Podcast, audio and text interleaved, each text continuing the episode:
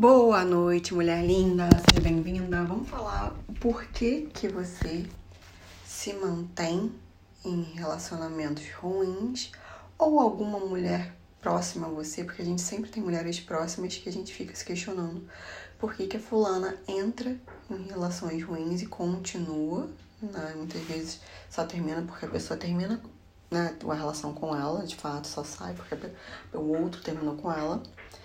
Ou então, por que, que essa mulher, você ou alguma mulher que você conheça, estão sempre em relacionamentos ruins? Então, vamos lá.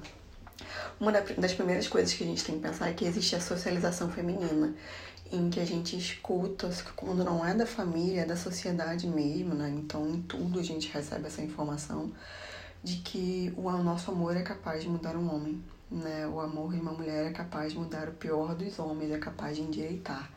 Então a gente tem essa questão às vezes é, descarada, né? Consciente, mas às vezes muito sutil, vem no inconsciente nosso, né? De que a gente tem esse excesso aí de expectativas de que vai mudar, né? O outro através do nosso amor. E tem muitas situações também em que o, relacionamento, o cara não começa é, de fato sendo ruim, né? Existe toda essa máscara que o homem bota, como vem se mostrar ele um cara gentil, legal, aquele protótipo dos sonhos da mulher. Então, muitas vezes, né, muitas mulheres se mantêm em relacionamentos tóxicos e até mesmo abusivos, né, por ficarem presas nessa expectativa de que vai voltar a ser bom como era antes. Tem esse fato também.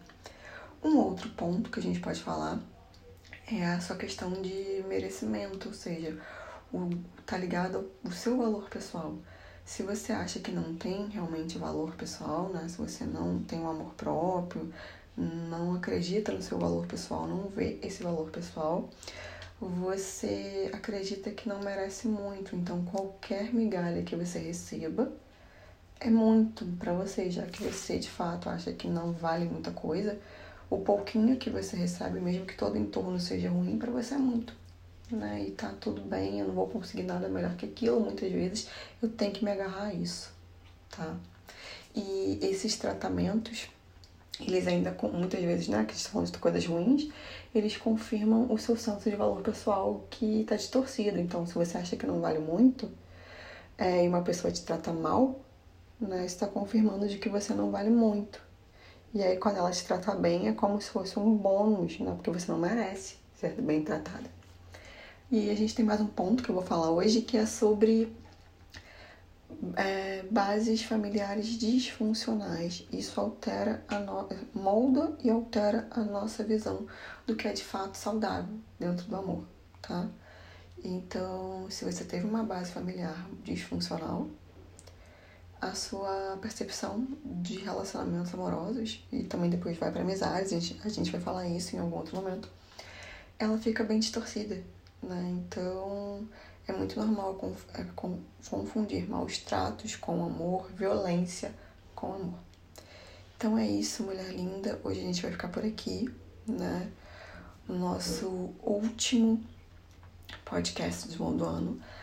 Eu agradeço muito que você esteja aqui ouvindo isso. Eu espero que realmente te ajude. Né? E o que eu desejo para 2022. Não só em 2022, mas para a sua vida. Mas vamos focar nisso agora em 2022. Que se você ainda não tem a sua independência financeira que você tenha, se você tem, mantenha seu dinheiro, né? mantenha suas coisinhas.